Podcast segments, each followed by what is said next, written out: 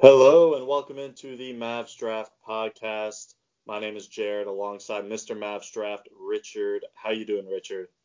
I'm doing all right. Very excited for this episode. I'm very excited. Me too. We're recording this Sunday morning, November 8th.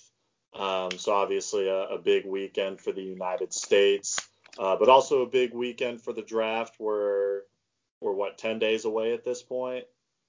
Yeah, and we're seeing some withdrawals from the international guys too. So draft board gets slimmer now. Somehow it's November and our draft board is still shrinking. Well, I think we're both kind of ready to be done with this draft at this point. I got a late start, so I'm kind of taking advantage of the extra time. But I know for someone like you who's been working on it from literally day one, you know, you're ready to get on to 2021, but there's more work to be done, more podcasts to be created, and want to take a minute to thank everybody who listens.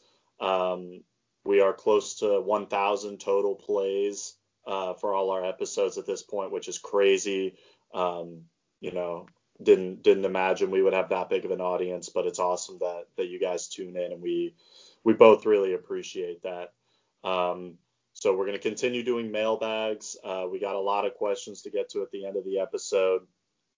But first, I think a pair of prospects that would be really good fits for the Dallas Mavericks. The first one probably won't be available at 18, but stranger things have happened. That would be Kira Lewis, the guard from Alabama. Actually a sophomore, but still really young for a sophomore. I have him down at 19. Do you know, did he turn 20 yet? Do you know? Mine was based on what they would have been at the original draft date. No, he still has almost 5 months of being 19. Okay, so there you go. So, yeah. You're going to play the entire season at 19. Exactly. So Lewis, young for a sophomore, I got him at 6'3", 165 with a 6'5 wingspan. I know he just had his official combine numbers. Do you want to fact check me on that? Yeah, I'm pulling it up now. I probably should have prepared this a little bit better, but I think he added 15 pounds. Other than that, everything else was the same. I think he's now up to like 180. So, everything else though. So yeah. While you're double checking that. In 2020, he played 31 games, averaged over 37 minutes a game, took 14 and a half attempts from the field, converting at a 46% clip, 36.5% from downtown on 5 shots per game, 80% from the line on 4 attempts per game, 18.5 points, 5 rebounds, 5 assists, almost 2 steals and half a block. So impressive numbers for Kira Lewis. Were you able to get his weight? Yeah, it is 180. Everything you said was correct. It's just the pounds are different now. Okay. So that's definitely something that, you know, I was watching for personally was, you know, is he going to be able to add strength? How much strength can he add without sacrificing some of that athleticism?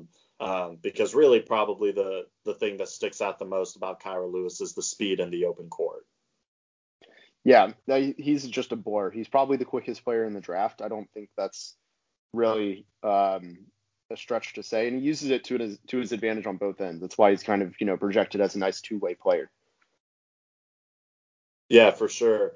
I would even say he's probably one of the quicker guards to come out, maybe since De'Aaron Fox. Yeah. I might be missing somebody, but you know, once he gets that first step ahead, it's tough to catch him. And what's impressive about it is he doesn't seem to slow down even with the ball in his hands. So you know, you see some guys. Sorry, there was just like a loud crash of thunder behind me. I don't know if you'll be able to hear that on the podcast, but. What was I saying? So a lot of guys, you'll see them kind of slow down with the ball in their hands. You know, they might be fast, you know, in terms of like running a 100-meter dash or whatever. But Kira keeps his speed with the ball in his hands with it, you know, which is obviously super important for a guard. Yeah. And I was thinking, you got me thinking about some of the most recent point guards, like the quickest players to come out. only other ones that are close, and I don't even think they're in the same, you know, realm of speed is completely different, are John Morant and Coby White, which is pretty crazy. But I mean, yeah, his speed is just so rare. I do think that, like you said, he doesn't slow down with his speed. He uses it almost 100% of the time. Like, it's a very functional speed, you know. Like you said, some guys have the athleticism, just don't know how to use it. Like, that is not an issue with him at all. And I think I really think he's going to excel using his speed once he adds more strength too. I think that's a huge thing. Like, he's already added 15 pounds since the start of last season or whenever he was last measured. So I really think the frame is going to only help his speed and continue to add to his advantage. Yeah, I think the one thing that I find a little weird is, you know, based on his speed, you would expect him to be pretty explosive around the rim, and I didn't really see that, but I wanted to get your thoughts on that. Yeah, so I had marked that he has, like, flashes of explosiveness. I don't think he uses it vertically, though. Like, you know what I mean? The first step is really strong, kind of like the same way, like, Grant Riller has an explosive first step, but he's not necessarily an above-the-rim player. It's a weird combo that I don't really know how to even explain it without, like, showing video, you know? Yeah. But I mean, I guess the best thing to say is, you know, he's not an above the rim player. He's not an explosive, you know, finisher around the basket. And, you know, I think that's something that's kind of a knock on him. I think he's a very creative finisher around the basket. But, you know, I thought he struggled a little bit as a finisher, you know, from a consistency standpoint. Yeah, I need to pull up the numbers as to what he shot at the rim, but I want to say it was a little bit underwhelming, especially for someone who could blow by guys. Yeah, he shot 58%, so that's like average. It's not terrible. I really do think being below the rim player just hurts him in that regard, and it will hurt him in the NBA as a finisher. So he's going to have to use his playmaking a little bit better. I think his slashing is probably like his most neutral trait, where if he adds strength and somehow becomes a little bit more above the rim, or, you know, just manages better when to play, when to finish at the rim and how to finish and everything. Like you said, he's creative. I think that's going to be the swing factor for him at the rim. Yeah, for sure. You see him looking to score with, you know, kind of scoops at the basket and kind of that off the beat, you know, kind of off-tempo elevation at the basket, you know, kind of like Kyrie kind of made famous with the, you know, same hand, same foot, you know, not something that we really saw a ton of, but, you know, kind of throwing off the timing of shot blockers, just developing that, continuing to develop the floater. And I think the area that he's already in pretty good shape in terms of keeping defenders honest is the shooting ability. So why don't you talk a little bit about the shot? Yeah, so he's got a very successful shot almost 37% from three. He shot 80% from the line. Those are two huge indicators going forward. The only issue I really have for him is just the elbow sometimes isn't the most fluid. Everything else pretty much checks out. I think it's a quick shot. For the most part, it's got a decently high release. Like, I really can't see any reason why it would fail at the next level. Yeah, I agree. And something that I thought was really encouraging, really promising was I think he was in like the upper 80 percentile in catch and shoot situations, 1.238 points per possession there, according to Synergy. So maybe has some ability to play off the ball a little bit, which I think might be necessary for him, given that he's not, you know, the best, you know, playmaker, so to speak. Yeah, it gives him versatility, and that's what it helps him fit almost into any lineup. You know, he's not a ball dominant guard. Kind of like you said, he can play both on and off ball, which I think is really helpful for a team that's entering a rebuild, which is probably in his range, not to spoil the future segment of this, but I do think his ability to be a both on and off ball playmaker is going to be really helpful for him, and that's going to be huge for his efficiency, like just in general. I think it really plays to his strengths, honestly. Yeah, so I mean, what did you notice about him as a passer? I have my thoughts, but you go first.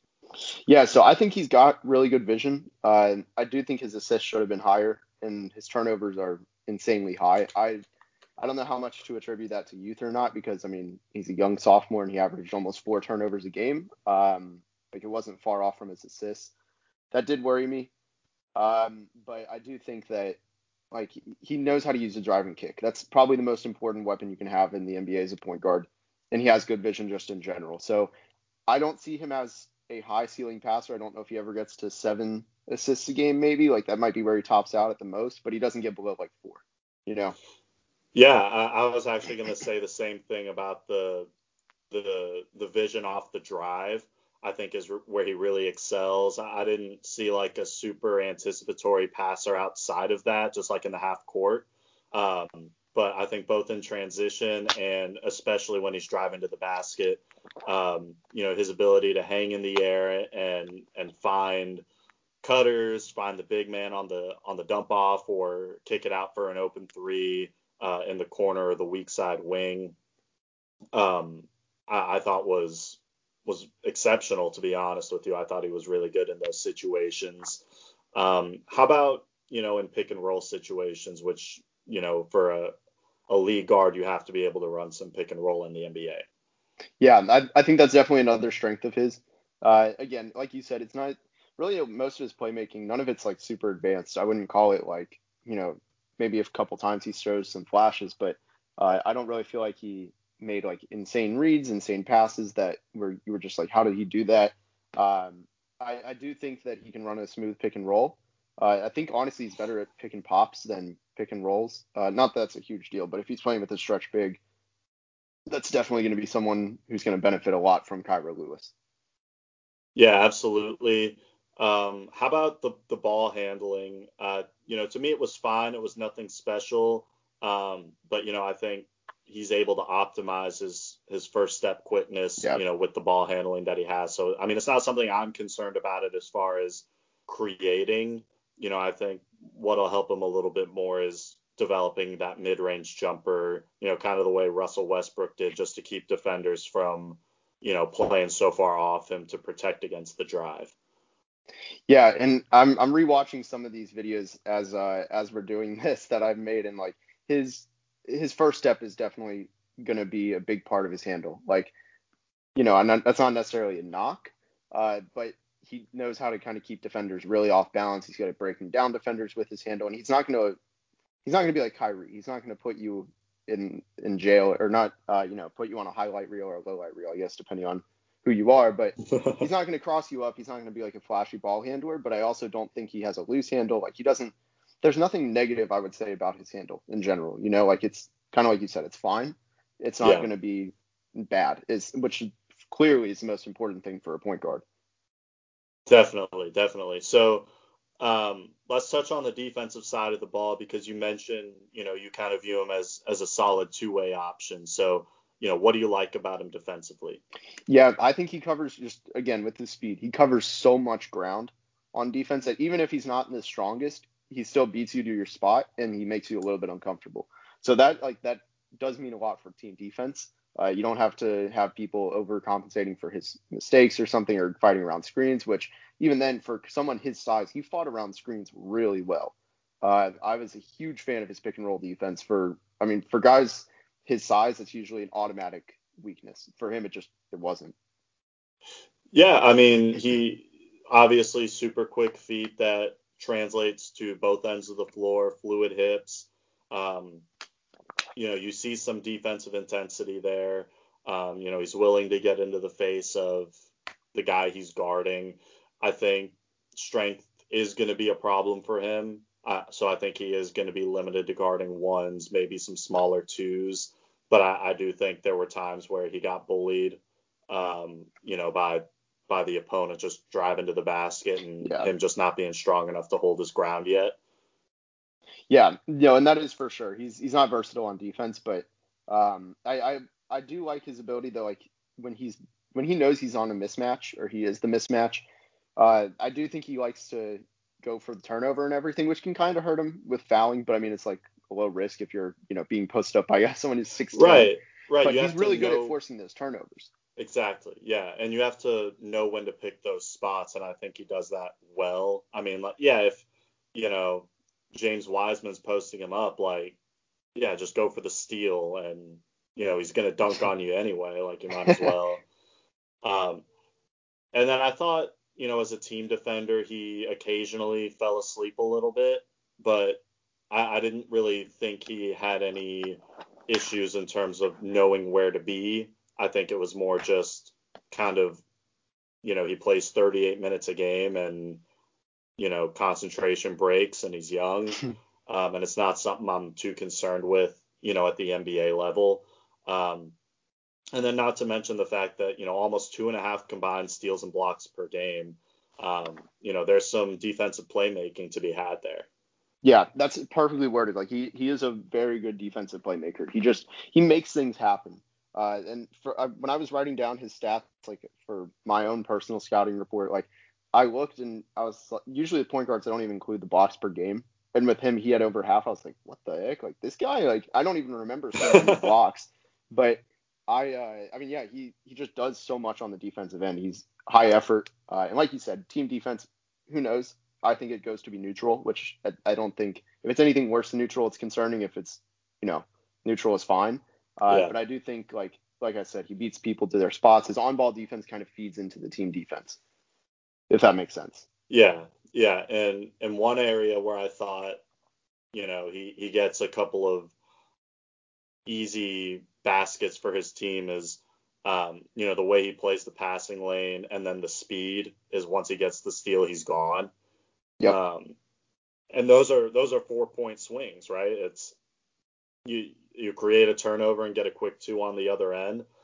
You know, if you get 1 or 2 of those a game, you know, those can add up throughout the course of the season.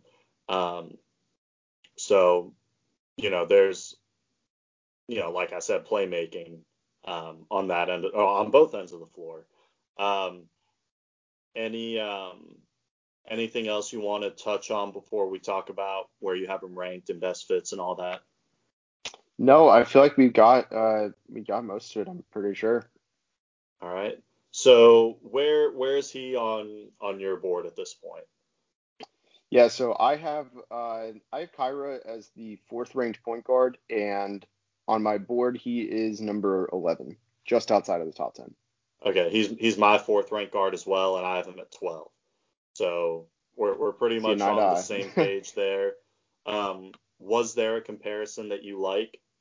Yeah, there's a couple, and some of these aren't necessarily play style, because the speed on both these guys aren't. And I know comparisons are wonky, but the speed is a huge difference maker as to why it wouldn't be either of these guys. But in terms of impact and stats and everything like that, I can kind of see him aligning to. I put his floor at Mario Chalmers, Mario Chalmers, which was a good, like. He was just that guy. He did the dirty work. You didn't have to have him do too much, everything like that. And he was on a winning team. Obviously, he won a title, not because of Mario Chalmers, but he's an important glue guy at point guard. He does just all the dirty work. You're not going to see him be a liability a lot.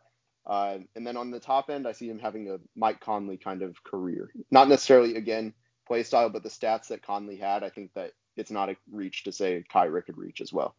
Okay. And they have the same strengths and weaknesses, so.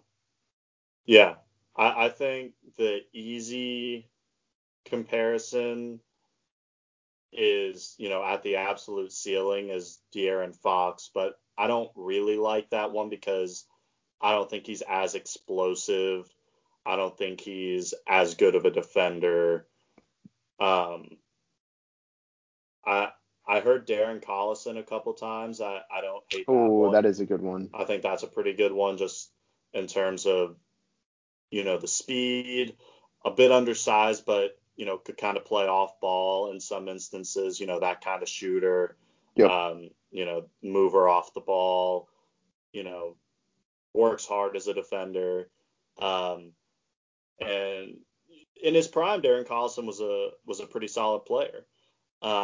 You know, I know the Mavs hear Darren Collison, they're like, oh, Darren Collison, but, you know, I thought Darren Collison used to be a pretty good player. So what fits for him, you know, as far as teams go? Where do you like Kira Lewis going? So I really like his fit in Phoenix. Phoenix is just ideal, I think. That is just off the top of my head, it's perfect. They need another point guard next to him, or next to Devin Booker, excuse me. He's just an overall seamless fit there. And then also New York kind of needs, they need a lot. What talent, else is especially new, right? At point guard. Yeah. And maybe Detroit too. Detroit is another team that needs a lot. I really think any of those teams in the 7 to 13 range, you can make an argument for. Even New Orleans, like, especially if they're trying to move on from Jrue Holiday, Kira Lewis would be a nice young piece to that core. Yeah, I like both of those fits. As a Magic fan, do you like the fit there as well? Yeah. Oh yeah. No, I love it. I don't see him making it there.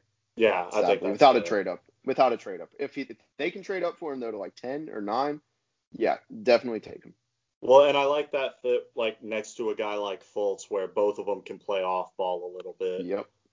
Neither one has to be the primary initiator, but they can both initiate offense. So I also like what you were saying about Phoenix, and then, you know, where you could just put the ball in Booker's hands and say go to work, but you could also again have him be that secondary playmaker and initiator.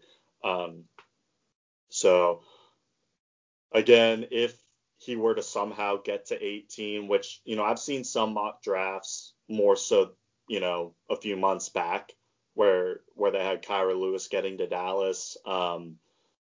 Is that a fit that you like? Yeah, I would be very happy. He's like that ideal, you know, Mavs fans wanted Patrick Beverly last year. I do think he's the ideal kind of off-ball, off-guard, I should say, next to Luka, where he just does the dirty work. So I would be, like, there's not many point guards I would take this year at 18, but he is definitely one of the few. I agree. I thought it became pretty evident that they needed a secondary ball handler at some points.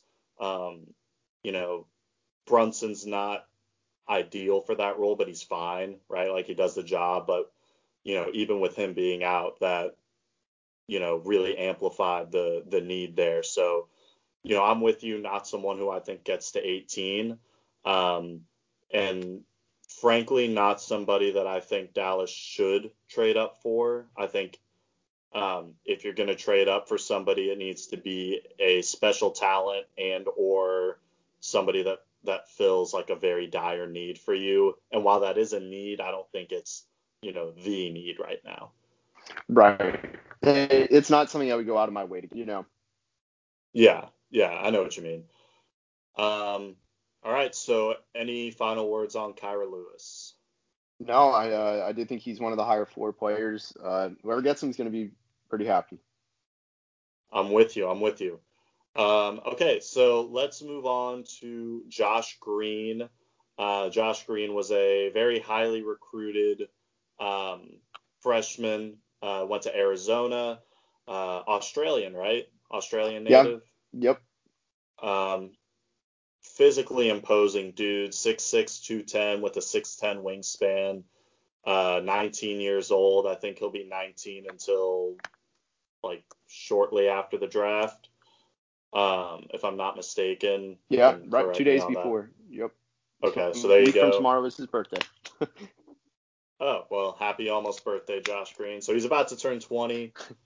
Played in 30 games, 31 minutes a game, shot 42% from the field on just under 10 attempts per game, 36% from three on 3 attempts per game, 78% from the line on 3.5 attempts per game, 12 points, 4.5 rebounds, 2.5 assists, 1.5 steals, and 0.5 a block.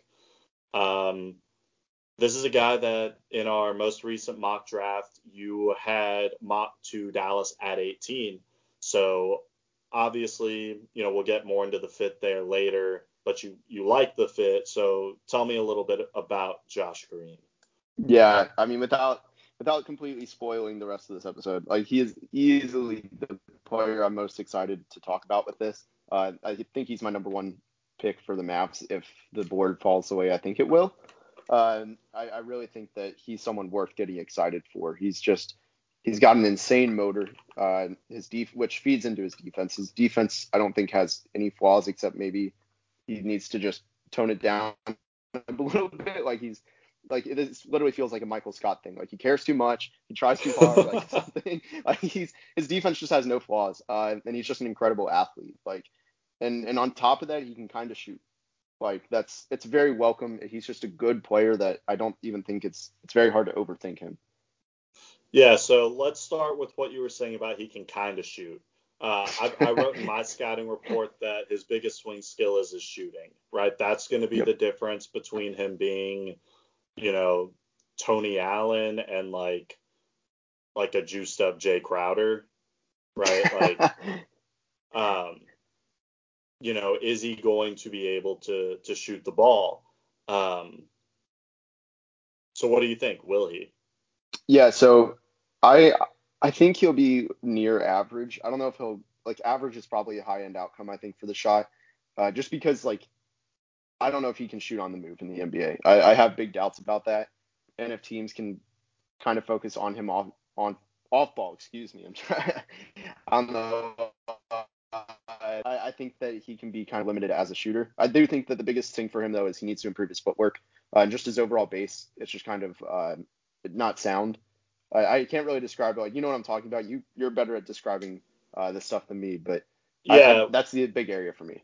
Yeah, his base, he caves his knees in. He's got a slight dip, doesn't get much elevation. But if I'm not mistaken, didn't he improved his shooting towards the end of the year as we were kind of getting into March Madness. Again, I'll let you double check me on that. But I'm with you. I don't think he'll shoot much off movement. I think he's a pure catch and shoot guy, and he did well in those situations. 85th percentile, 1.203 points per possession, which is good. And when you specifically look at a team like Dallas, which we do because we're Mavs draft, when you have a playmaker like Luka who draws players in, and we saw it so often, especially during the bubble, where everyone would sink in on him, he'd kick it out, and you'd have an open look, and I think that's where Josh Green is going to have his most success. Yeah, no, I completely agree. Just doing that Finney Smith role, and that's pretty much where Finney Smith was for a lot of the year. He was the bailout corner guy, or maybe even the wings. And to fact check you, so if you do his final month, he shot 56% from three on just about three attempts per game. And if you take out one of the games, you want to cherry pick it. If you take out his last game that would have qualified in February for that month, it goes up to 63%. So, yeah, pretty good confirmation bias. He was improving his shot, towards the end of the year. Good free throw shooter. Even as a pretty good floater. So, his shot or his touch away from the basket is pretty solid. Something I am concerned about is his finishing around the basket, which really surprised me. He was in the 8th percentile, scoring around the basket, 0.786 points per possession. And you would think with his strength and athleticism that he'd be a really good finisher, but he's just not. Yeah, I do think a lot of it comes down to just playing under control. A lot of times he tried to think maybe he was prime John Wall going to the rim. I mean, I'd seen 360 attempts. He needs to, that's a big knock on him. It's just again, he cares too much and he tries too hard. He really does just kind of need to play a little bit more under control, just be smarter about when he's, when and how he goes to the rim. I agree, and I think some of that also has to do with, in high school, he was able to finish over everybody. He was able to absorb contact and finish, and he never had to use his left hand. I don't think I ever saw him attempt a finish with his left hand. That is true. And since we're talking about it, I know you said shooting is his swing factor. I think slashing is actually his swing factor because I think there's more than just the specialist kind of role for him. I really do think if he unlocks his slashing because of his physical tools, that's why I'm mentioning it. Usually for guys kind of this raw on it, I wouldn't. But if he unlocks his slashing potential, I really do think he has the potential just to be a top 10 player in this draft, without any question. Like you said, though, the left hand is definitely something concerning. He favors the right, even on the left side of the rim, everything. He's just I don't know, it's very clear that he needs coaching on the left hand, which it's fixable. Luckily for him, that's not a major concern because of his likely immediate NBA role. But it is something that should probably be worked on a lot in practice and things like that. Yeah, and I'm glad you brought up the slashing too, because I think he cuts really well. He cuts hard to the basket, moves well without the ball, relocates. But again, you know, he's going to have to be able to, I think, just rework his game because we know he's got touch. You know, we see it on the shot and the floater. So like you're saying, just come in a little more under control, you know, slow down a little bit, absorb the contact and finish. Just concentration at the rim. I don't think he's going to be in the bottom 10 percentile in the NBA as a finisher, you know, when it's all said and done. Like you look at the guy and you're like, there's just no way. But, you know, it's a concern. And if he's not able to finish, then, you know, that really doesn't mean much at all, you know, in terms of his slashing ability. Yeah. And for someone just with his frame and his cutting ability, in athleticism, it's just that doesn't fail as a slasher. I mean, that's the touch is there. I think he has really good touch at the rim too. It just, again, it didn't show. And I don't know what he shot at the rim. I'm gonna have to fact check myself, but I feel like it wasn't terrible. He shot 64% at the rim, so that's actually, you know, not bad. It is weird that he was in the bottom 10 percentile of that. Like that's such contradicting numbers, you know. Yeah, I mean, that's what I pulled from his finishing around the basket from Synergy. So, you know, it is what it is. Yeah. But, you know, ultimately, I guess the question is, you know, how much can he offer you offensively? I don't think he's someone that's going to create for himself or his teammates, really. I think he's, you know, when he gets the ball, it's one, maybe two straight line dribbles going to the basket. I think he tries to do too much as a passer sometimes, you know, when he's locked in and knows, hey, I just need to make the extra pass, it's fine. But there are times it's like he's throwing passes over his head, like behind his back. And I'm so, like, all right, Pokuševski, like calm down a little bit.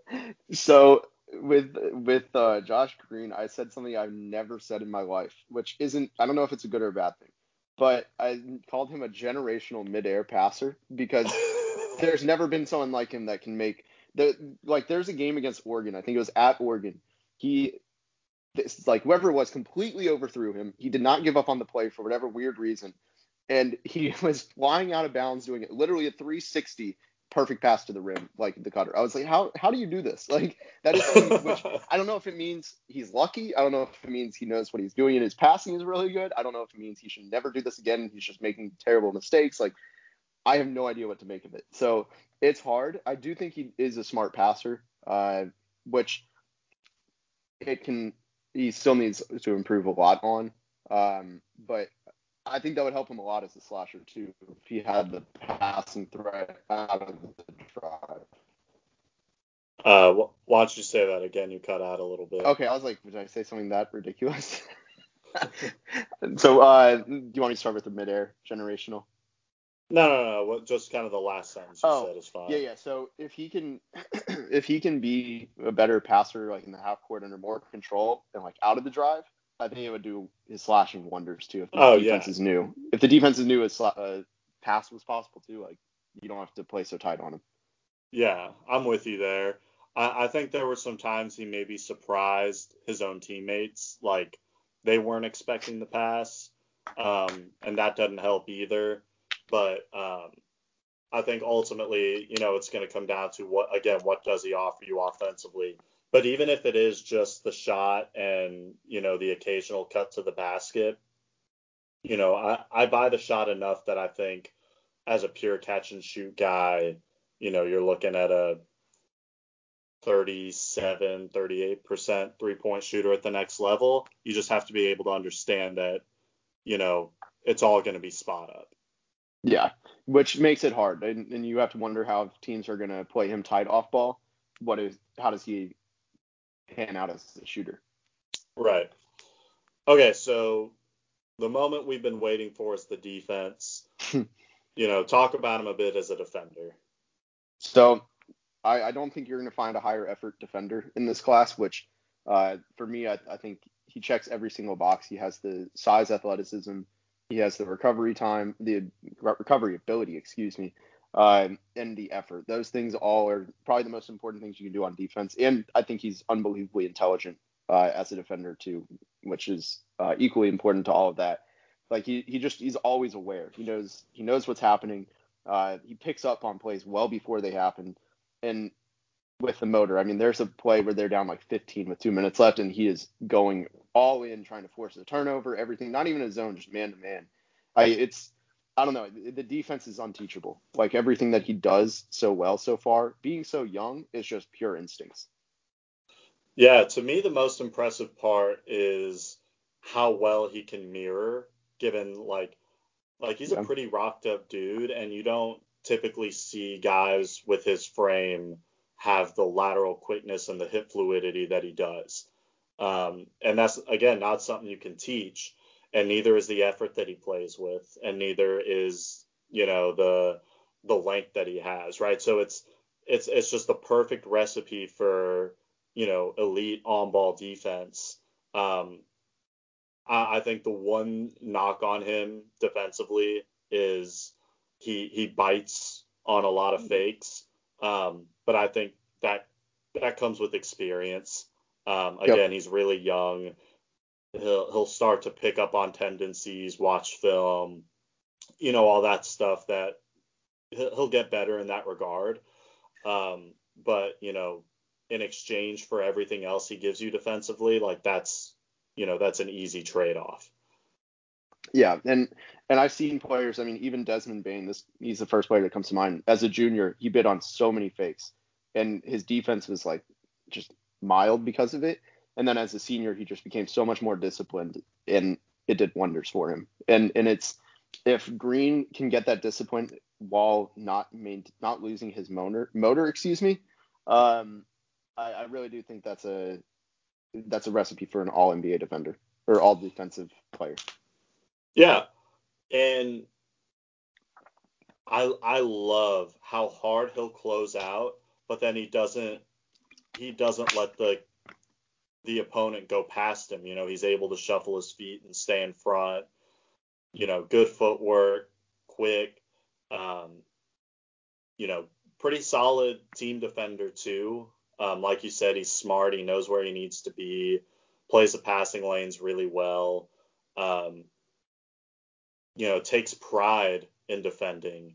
And I think that's where he would really help the Mavericks, is they just don't have a lot of guys. And I've mentioned this before, after I've heard, our friend Bibbs talk about it on his podcast, they need somebody who loves playing defense, not just cares about playing defense, but like they take pride in it. And that's Josh Green. That's somebody who can come in and be somebody who can impact that culture. I think that's kind of the phrase I'm looking for. Yeah, no, I mean, he's a cornerstone defensively. Like, I mean, every team wants a Josh Green. And I think you said it best, that he closes out so hard and he somehow doesn't lose ground on the recovery, because a lot of times when you close out hard, they're not actually going to shoot. Like, it's a pump fake drive pass. Josh Green can still handle it, which is, how often can you say that about anybody? I mean, there's probably, 5-10 players in the league that can do that too. Yeah, the most. Sorry, before we wrap up the eval, I think the one thing I forgot to mention on the offensive side of the ball is how good he is in transition. Just getting out in the open floor, and that's where his athleticism really shines. That's where you see him, elevate above the rim, and so you put him in one of these kind of run and gun teams. I think that just gives him another avenue for scoring. Yeah, and I think that's also where his passing is at its best, too. And ball handling, it's just creation. And with the amount of, like you said, with how up-tempo the NBA is, that's definitely a strength for him. For sure. So, where do you currently have him ranked on your board? So I've got him 17th. I have him in the top 5-ish of small forward wings, kind of that mold, right at number 5. There's a weird amount of them. So, but yeah, I have him 17th on my board. Okay. I have him 18th. So again, very similar to where you have him. Here's my question. We were kind of talking about it a little bit before the podcast. You know, you mentioned if the board falls how you expect it to, he's your top guy. Is that someone would you take him over Bane? Yeah. Okay. The upside. I mean, there's two things. One, for what the Mavs need, it would be great to get the best shooter in the class. I think you're almost looking at, would you rather have a chance at the best wing defender in the class, or would you rather have the best shooter in the class? That's a hard question. That's a hard question to answer. Like, that is a very hard question to answer. I think if you want Luka Doncic to be at his best, I think you could literally put G Leaguers around him and he'd still average 28 and 8.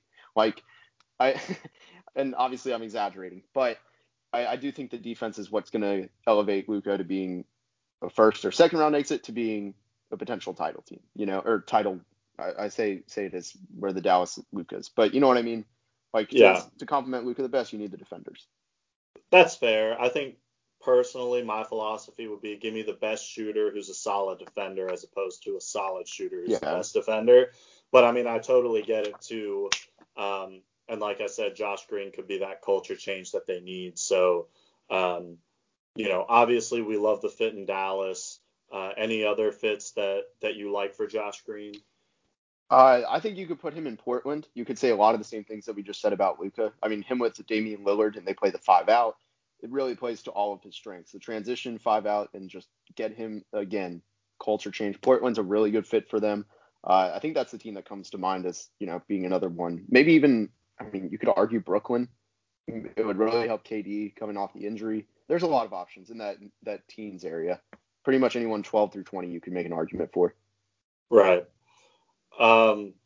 Is there a comparison you like for him? That I like or that I have?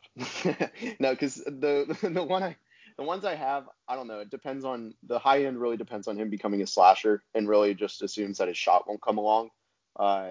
Which I do think is a better outcome for him personally, that if he can create for himself rather than being the spot up, which is Gerald Wallace, just because he was such a good defender. But I'm not a huge fan of that one. The one I like more, though, is if he's only a defender and he can kind of shoot, I still think he stays around for a while because this guy's a 10-year vet, which is Thabo Sefolosha. Okay. I kind of saw maybe a little like Josh Richardson do his game, maybe. Yeah, that's another, yeah. But I like the Thabo call. The whole Tony Allen, Jay Crowder thing was not a comparison, by the way. No, earlier that was just, that's a mold. Like, that was in terms of impact. All right, so anything else on Josh Green before we hit some mailbag questions? No, let's hit the mailbag. All right. Let's get that pulled up here. We got quite a few replies to this, so probably not going to get to all of them today, but we'll get to as many as we can. All right, let's just start at the top here. All right, from our buddy Simon. By the way, Simon is at Hawks Draft Nerd. He just released his big board and his position-by-position rankings on Twitter. Go check him out. He put in a ton of work. It looks awesome. But he asks, who's one player you are most worried about being wrong on, as in being too high or too low? So I feel like you know who I feel like this isn't going to go where you think I'm going to go, because I have Elijah Hughes ranked 12th, but it's not him. I think the player I'm most concerned about, I mean, I have Tyrese Haliburton at 23. Like, I'm very worried about being wrong on that. Yeah. Like, that's, okay. I'm not too confident in it, but that would probably be my answer. I think for me... Oddly enough, like, I have him at 3, but it's still Anthony Edwards, because if he hits, he's a stud. He's a superstar, and it's, how the heck did you not have him 1? It's him or maybe Obi at 10. I could see Obi developing into a really good player and, you know, possibly better than a lot of the guys that I have ahead of him. I have him 13, so I feel the same sentiment. Yeah. That's a good question. I think on the other end of the spectrum, someone I may be too high on, or could perceive to be too high on is Okongwu, just from the, because I'm a two, and I love him as a player, but I think just from the standpoint of like his impact, or the numbers that you'll see might not at the end of the day line up with it. Man, I disagree. We both got him at two. I have no concerns about that one. I have no concerns. He's going to be a really good player, but my concern would be like if he's a guy who's averaging like 12 and 10, and obviously his impact is higher than that, but people are, oh, like at two, really? And I'm like, I don't know. No, I don't think he can be. He's unique. I don't think he's worse than the fifth best player in this draft. Like he's that high of a floor guy, and I know it's bold, but like I don't see an outcome how he even remotely fails in this league. Like I think that's fair. I don't see it. I wouldn't. Yeah, I personally, not to judge, not to give you your own feelings, but I would not worry about that one. All right. Thunder Dustin asks, who is the one prospect you are highest on versus consensus, and why? It's I'm going to let you handle that one. It's Elijah Hughes. I mean, I have him 12th. Most people have him in the 20s or 30s. He has no holes in his game. I think he gets a knock on defense completely wrongfully so for his playing in the Syracuse zone. But if you watch him play in the Syracuse zone, he doesn't abide to the Syracuse zone. He's really athletic, really good recovery, breaks the zone for – like he knows the right play. So that's an unwarranted knock on him. And then I really buy the jump shot and creation ability. I do think 12 is still a little bit low, but a wing that can create, defend, and shoot, that's what this league is looking for all the time. Okay. From Jeffrey Andrew Wittig, he asked several questions, but we'll hit one of them. What top-end prospect will be a bust, star, and average player? Ooh, okay. So I'll start with a bust. Which top-end guy do you think is most likely to bust? I'll say Wiseman. Yeah, it has to be him or Obi. I mean, Obi, I think, has the most bust. Him, they're the two with the most bust potential. I'll say the different answer. I'll say Obi, just because I think Obi's going to be more than good enough offensively to stick. Yeah, I just have concerns about him creating for himself. It depends on where he goes. It's so important that he goes to the right team. Yeah, but it's probably Wiseman. All right, which prospect will be a star? LaMelo. Yeah, I would say Killian Hayes. Okay, I like that. Anthony Edwards probably has the highest ceiling, but I think LaMelo's probably the most likely to reach his ceiling. All right, and which one ends up just being average? Ooh, I got a spicy one on that one. All right, you go. I'm going to say Denny Avdija. I don't know. I think people are really overvaluing his jump shot and just some of his other traits. I don't know. I like him. I've seen people say he's the best prospect. I'm not there. I can't get there. I'll say Haliburton. I think he'll be solid all around, nothing special, you know, but just given this draft, you know, that's still a guy who goes top 10. Man, I literally said I have Haliburton like two questions ago, 23, and I didn't even think of it. All right. Potato asks, thoughts on going for Kevin Love?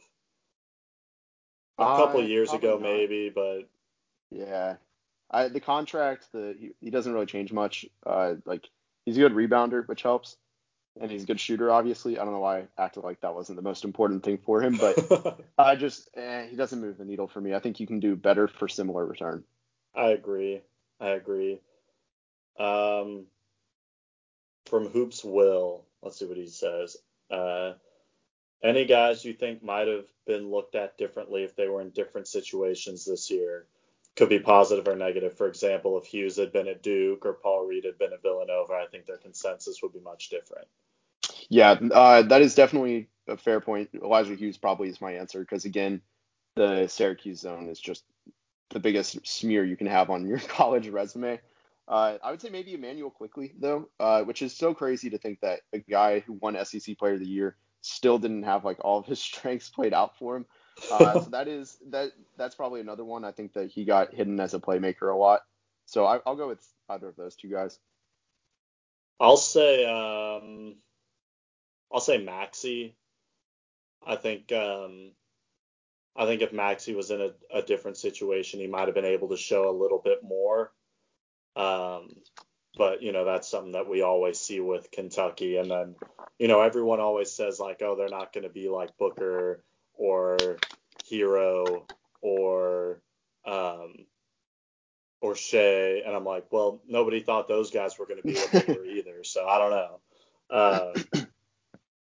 All right. If the Mavs cannot trade 18 and 31 plus whatever for an impact third star, how far up could the Mavs move in the draft? Would we rather trade those picks for a higher pick or take our chances at 18 and 31? That's from Rolando Gonzalez. Well, I think said the furthest they probably could move up is like 14, 15. Like you probably couldn't move up a ton. End of the lottery. I mean, it depends on who's there. Personally, if Obi's there at like 12 or 13, I'm moving 18 and 31 to get him. I know what I said, 5 minutes ago. But yeah, no, I would gladly take a look at going up for – it'd have to be a follower, someone like that who just – that's really the only way I would trade up. Yeah, I think I would probably hold off. Maybe if you wanted to go up and get a Vassell or Patrick Williams or Saddiq Bey, like fine. Otherwise, the draft is so loaded at that kind of, 20 to 40 range. I think you're going to get two guys that you really like at 18 and 31. Yeah, it's the roster flexibility is just the hardest part for that because, like, adding two rookies to this team does seem a little bit hard. But theoretically, I agree. All right. Jeffrey Craig asks, who will Dallas choose at 18 and why is the best answer Desmond Bane? Ha. But then he also asks, this is the question we'll actually answer. If Dallas trades 18 and 31 for a veteran, would you rather that be Otto Porter, Victor Oladipo, or Jrue Holiday? Jrue, easy. Yeah, Jrue, easy. Drue's the perfect fit in Dallas. Secondary playmaker who defends really well. It's got to be him. I've seen people say he's a bad fit because of the ball handler, and I'm like, what? Like he would be perfect. You don't miss Luka when he goes to the bench. He does all the dirty work when Luka is on the floor. What's there? He has no real flaws in his game. Yeah, he's perfect. No major holes. Reedzilla, who by the way has a Magic avatar, so nice there you guy. Go. Is there a player in this draft that warrants taking best player available versus team specific needs? So I think this comes down to how do you believe that you can never have too many wings? Because there are definitely guys like that. I think I don't think you can even factor in team needs for a guy like Devin Vassell, who again I've called him generational defensively, and I'll do it again. Like you get someone like that, you don't care if you have Klay Thompson and Tony Allen out there, you still take him. Like he's a guy that I don't think any team really is like, well, we have this many wings, we really don't want this. No, everybody you want Devin Vassell just for his defense alone. You don't even care what happens on offense. Yeah, I think that's kind of a philosophical question really. To me, you always take best player available, and if it's relatively close, then you could factor in your need, right? Like I have LaMelo, Kongwu, and Edwards all in the same tier. So, take the one that best fits what you want to do. But like, if the Mavs are sitting there at 18 and Obi Toppin's on the board, but so is, Josh Green, like Obi's the better player by a lot. Like, give me Obi.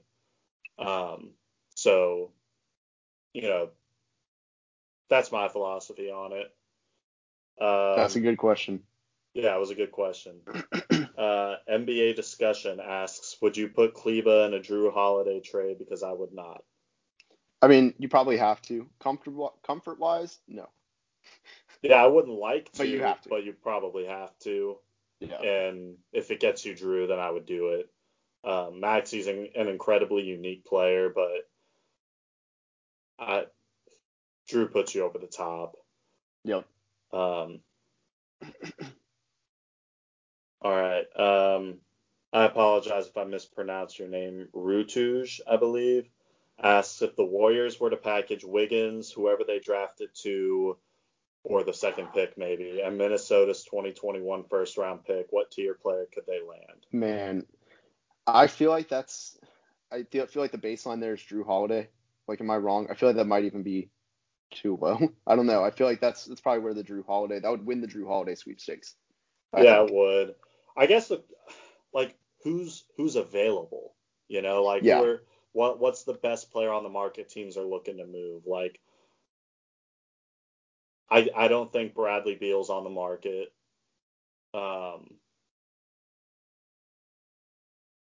I think that'd be a little much for Jrue Holiday, personally. Yeah. But yeah, that's again, a hard question. I'm just not sure who's on the market, like who's available. Yeah. You could probably get a pretty solid player back, though. Yeah, you get a borderline all-star at the least, like that fringe, which like a low-end borderline at the least.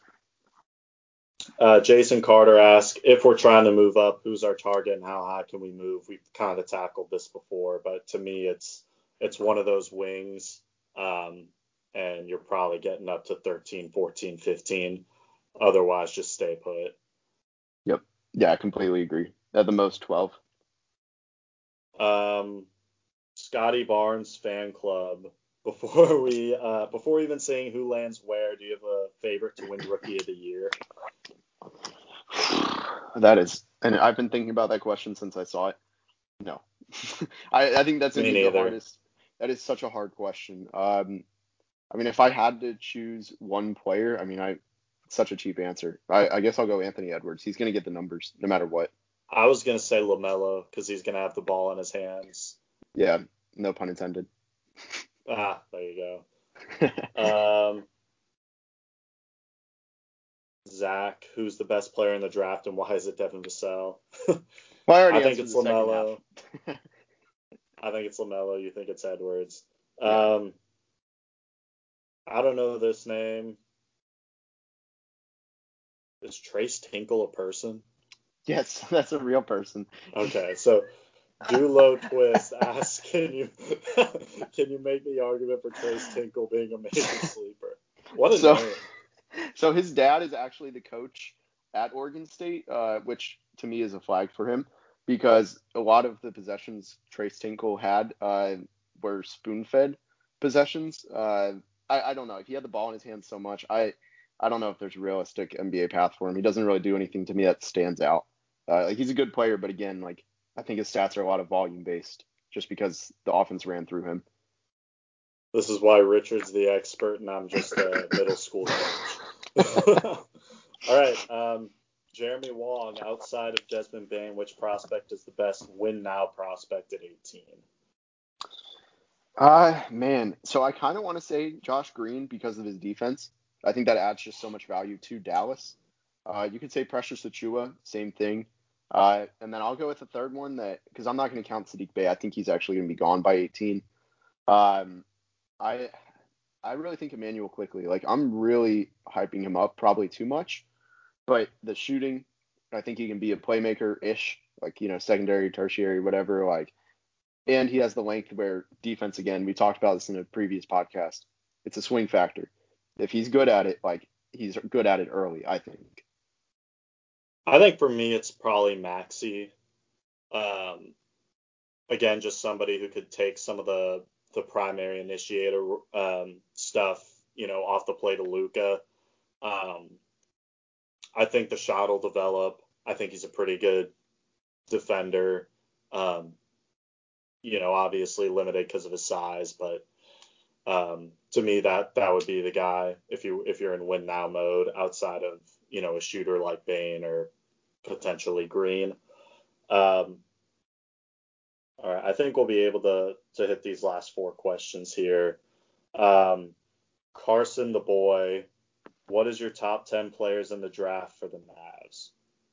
Well, let's do top three. Yeah. So pick 18. You can include a couple followers. So wishful thinking, but also keeping it realistic. I would say, I mean, Desmond is probably number one. Josh Green, number two. And then if this guy, I mean, it's so hard to say if he'll fall. If three is hard. I'm going to phone a friend. Jared, who would you put in three? Hey, if he's there, if he's not, it would either go to Maxey or Poku. Yeah, I'll go with Saddiq Bey as my third then. So, yeah, that's a good answer. All right. You'll like this one. Mitchell asks, who should the Magic draft? If Kyra's there, Kyra. If he's not, go ahead and just take Grant Riller. Ooh, okay. He's from there. Chris LeBron asks, what's the dream draft for the Knicks? So I think they have three picks in the top 40. I think they have 8, 27, and 39. If they take it 8, I mean, if they got one of the top 6-8 guys, I mean, this won't happen anymore just because of we know too much now. But if Cole Anthony was the 8th pick, I think it'd be a win. You take Kira Lewis at 8. I think that's a great pick. At 27, you take an ideally someone who's fallen. Maybe you get Immanuel Quickley if he's there. I don't think he gets past there. And then 39, if you got like Killian Tilly, if you got, I mean, you could even take another guard. You can take Tyler Bay. If you got any of those guys that are like in the early 30s, late 20s ranking, I really think that which is super possible. The Knicks could walk away with three incredibly powerful rookies. Okay. Last question that I'm seeing on here is from Draft Season BB. Favorite international sleepers? So a lot of the guys are dropping out now, so it's a little bit hard. I'll just say two that I really like are Barisa Simonic. He's a stretch five. He's 6'11", like beautiful shot. That's pretty much all he'll do in the NBA, but that works. And then the other, I do not know how to say this guy's name, so bear with me. It's Andriy. I cannot say this last name. Voynilovich, I think. He's Ukrainian. I tweeted about him a couple months ago. I saw like one of his games from the FIBA U20s, I think a year ago. And like he's got a nice shot, quick first step, and really good touch around the rim, and he's 6'8". So maybe that works out. I don't know. And if you want to look anything up, I have tweeted about him a couple times. It's Andrii. It's his first name. That's all you need to type in with Mavs Draft, and you'll find it. There you have it. I think that pretty much wraps up this week's episode. Any final words? No, 10 days. I'm very excited, also very nervous, and very, very excited to move on from this class. We'll probably try to get a couple more episodes out to you guys before the draft. We'll see what we can do there. And then we'll definitely have a recap of the draft. And then we'll start to preview the 2021 class a little bit. So thanks again for listening. Appreciate your mailbag questions. And we'll talk to you guys next time.